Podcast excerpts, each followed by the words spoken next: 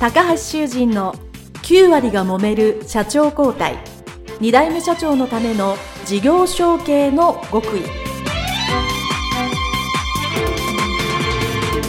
この番組は2代目社長専門経営コンサルタント高橋修人が経営に悩んでいる2代目社長やこれから社長になる後継者に向けて経営力を伸ばし会社を引っ張れるリーダーシップを身につけるための番組ですこれまで数百社をコンサルティングした実績から2代目社長ならではの悩みを知りその解決のための独自理論によって2代目社長もまた従業員も幸せに仕事ができることを目指した内容です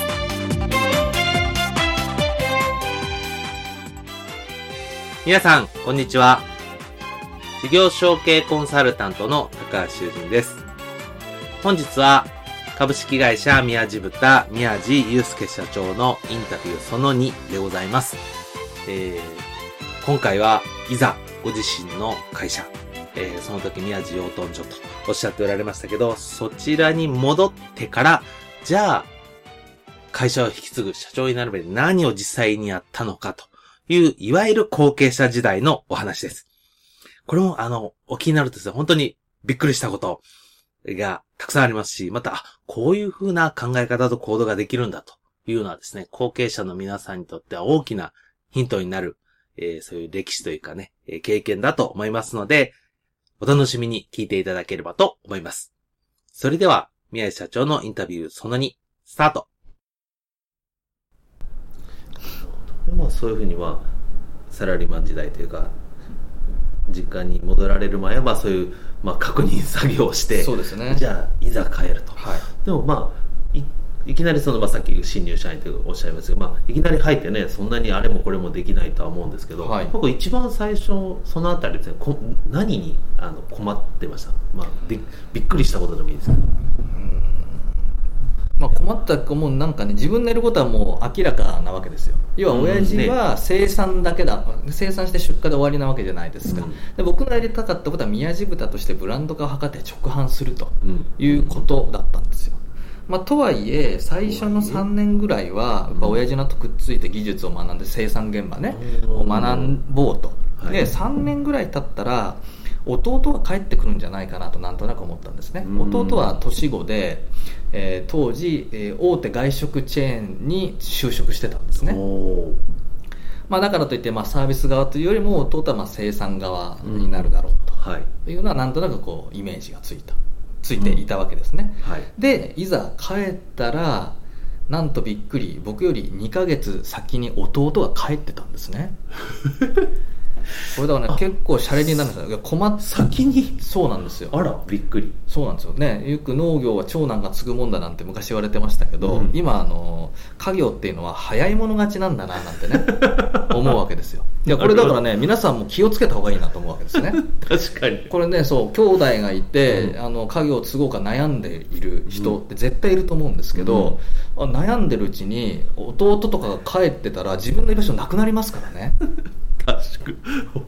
それちょっとびっくりですね。いや本当びっくりですよ。なのであれみたいなね。もう弟が一人先でしかも当時は生産現場なんてはっきり言って一人いれば労働力お釣りが来るぐらいの規模だったんで、うーん。だから本当に僕の居場所がないわけですね、はい。まあでもあこれはもういいやと。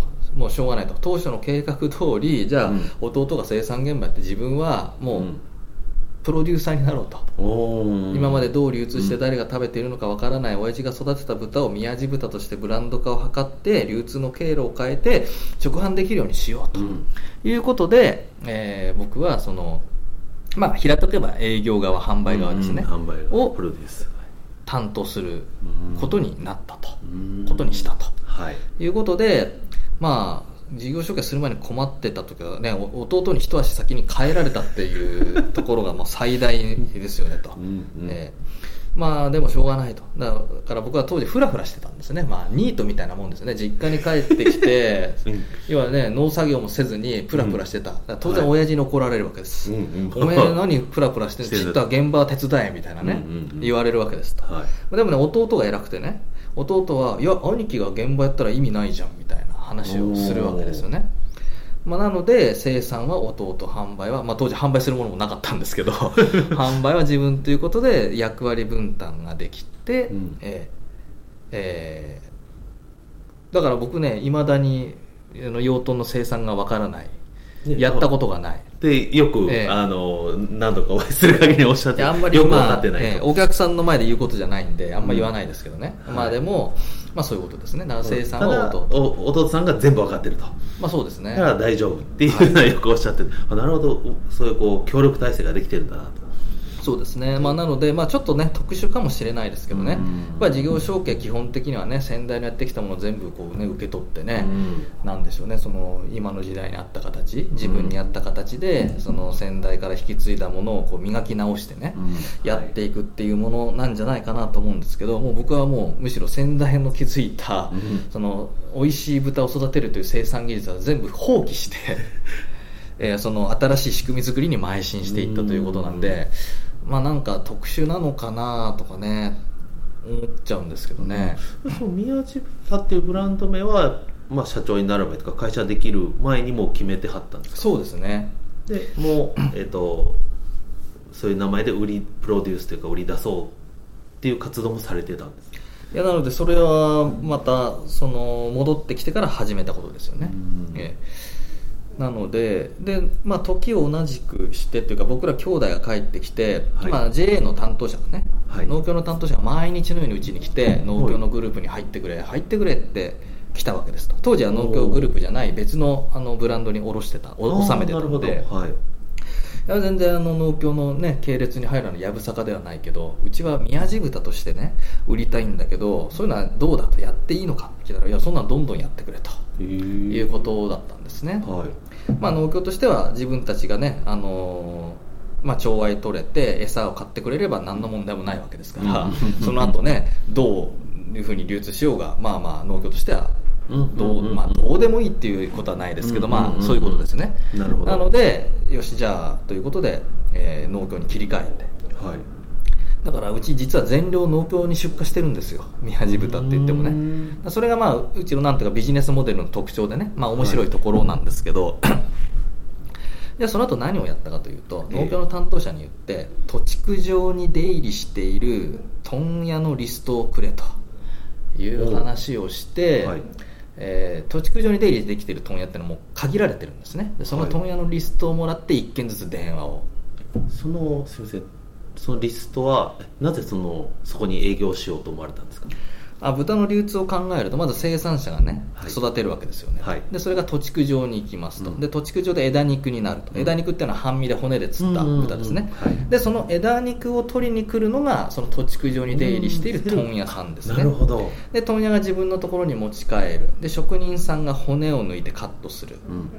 でえそれを自分問屋さんは自分の取引先に納めるわけですよね、うん問屋さんの取引先っていうのは、まあ、二次卸とか、うん。大きい肉屋とか、うん。スーパーとか、はい。外食チェーンだとか、まあ、そういう割と大きい取引先に納めるわけですよね、なるほど。なのでやっぱ一番こうねなんとかその先の先まで行ったら高くなっちゃうんでね、うん。一番その土地区に出入りしている一番そこに近いところとあのつながってやろうと、うん。とはいえうちはね人もいないし、うん。何にもねお金もないのでね、はい。やっぱりそこを問屋機能を担うってやっぱりそのまず土地区に入り込むところからして難関なので一番手っ取り早いのはやっぱりそこに出入りしている問屋さんとつながることじゃないですかなるほど。ということなので問屋さんとつながろうと。うん。でいうことで問屋のリストもらって1件ずつ電話をかけると、はい。ところが日本にはこういう言葉があります。はい。そうは問屋が下ろさないっていう言葉が おありますよね。座布団一枚。ありますよね。あります。ありますよね、はい。やっぱ問屋さんっていうのはやっぱり昇流を崩されるのが一番嫌なことですよね、うんそうですよね。うん。でも当時もう10年以上前ですけど日経ビジネスの一面とかにはこんな言葉も踊ってました問屋不要論っていう言葉がね出てますよね、はいはいはい。インターネットが普及して、うん。メーカーが直接ね売るわけえー消費者とかねその販売店と取引をするような時代になる。だから問屋も不要になるんじゃないか、うん。みたいな言葉が結構ね踊ってましたけどだから問屋も危機感を持ってるわけですよねやっぱりね、うんうんうん。そう死活問題ですからね、うん。まあそういうそれでまあ協力してくれる問屋がなんとか見つかっってはい。でうちは普通の生産者として、えー育てて出荷すると、で農協が、えー途上に運んでくれるとはい。で途上で枝肉になってその枝肉を、えー一次問屋があ自分のところに戻してくるとうん。だからそのうある特定の問屋にうちの豚はストックされるわけですよはい。でうちでは一生懸命ブランド化図って注文を受ける。注文を受けたら問屋に発注する。ただ問屋が、えーその通りにカット成形して、えー、大和便に乗せてうちの取引先に届けてくれると、うん。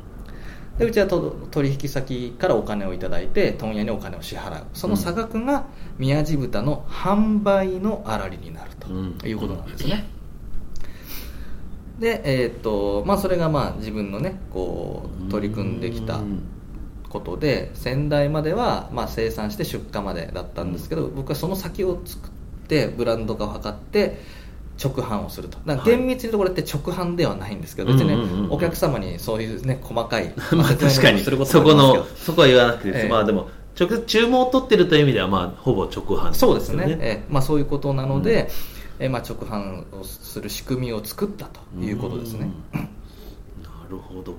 で、まあその仕組みを作られたのが、社長になる前、なる後ぐらい、ちょうそのあたりまあ、なる前ですね。なる前ですか、すごいえだからまだその宮地養豚時代だったんですけど、はいうん。でもうそうこうするうちの親父がねもうなんていうかだからやっぱ結果が出るとね先代もなんか認めるみたいなね,、うんうんうん。ね結果が出ないと散々文句ばっかり言ってたくせにね 結果が出るとコロッと手のひら返す。これはまあ世の常だと思うんですけど。確かに。そしたらね親父が言うわけですよ。おめえいつ法人化するんだとかね言い出すわけですよね。おーあ、お父様から言ってきたんですね。じゃあ法人化するかということで、株式会社宮地豚を設立してそのタイミングで社長に。親父もまあ実は代表取締役なんですけど僕が代表取締役社長うんうになって、んうん。で、えーまあ、今13期目、えーということですね。なるほど。ということで、まあね、淡々とお話しされていますけど、多分まあやっぱり、そういうこう、ね、さっきそうは問屋がおろされていますけど、まあね、今までずっと決まったやり方の中でやり方を、ね、変えるっていうのはすごいご苦労があったんだろうなと思うし、まあ、周りの反対もあったんだろうなと思いながらあのそれを達成されたっていうのはさすが宮地社長だなと思います。でまあいよいよ社長になってとはいえここからまたいくつかのドラマがあるというのはですね後半に、えーお聞きしたいと思いますので一旦ですね、えーこれで、えー前半の方は終わりたいと思います、えーどうもありがとうございました。一旦お別れです。ありがとうございました。はい。ということで宮地社長のインタビューその2以上でございます。えー本当にね、あの、一番最初、自分が決意して帰ってきたら、なんと、弟さんが先に帰っていたという衝撃的な、えー事実から始まり、えーそこからですね、実際、宮地豚っていうブランドを作って自分にで売ろうという、まあそういう理念というか、コンセプトをそのまま実現されたというのはですね、本当にご苦労があったと思います。えー周りで全然やってないことをですね、切り開いていかれたというのはですね、本当にあの、尊敬に値すると思います。そしてやっぱりあの、具体的に言うとね、どこでどうやって売るのかっていうところで、やっぱ土地区上に出入りしてる業者、まあ、問屋に的を絞って営業したというところがですね、やっぱりこれあの、どっからすれば効果がいいかっていうその流通全体を見てる。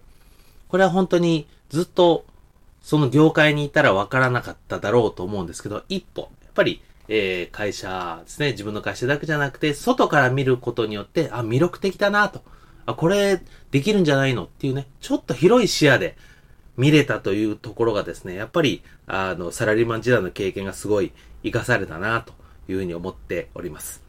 まあ、あとはですね、あの、そのお父さんが帰ってきたので、要はその現場、美味しい豚をどう作るかっていうのは、えー全然知らないと。まあ、あの、実際、あの、知識としてはね、してあると思うんですけど、自分が技術的に育てられないというところなんだと思います。で、これはですね、よく製造現場で、えーすごい腕のいい職人がいる、えー製造業さんだと、その2代目さん、3代目さん帰ってきても、その技術が、まあ、習得してないというか、よくわからないまま、でも経営できちゃうっていうのと一緒だと思うんですよね。あの、それ知識とか内容は知っておくべきだというのは当然思いますけど、自分が一番の職人になるわけではないですよね。あくまでも経営者ですから。そこがうまく切り替えれた。というところもですね、やはりこれ宮地社長がうまくいった原因だと思いますね。自分が一番の養豚を育てるのじゃないけど、弟さんに全体の話をする中でここやってほしいっていうのをきっちりね、あの、コミュニケーションが取れてるというところが、えー製造業でね、もし皆さんの中にいらっしゃって、えーナンバーワンの技術者ではないけども、経営できる、事業承継できるっていう一つの大きな示唆になったんじゃないかなと思います。はい。それでは、えー、宮地社長のインタビューその2ですね、えーこれで終わりたいと思います。えーありがとうございました。その3に続きます。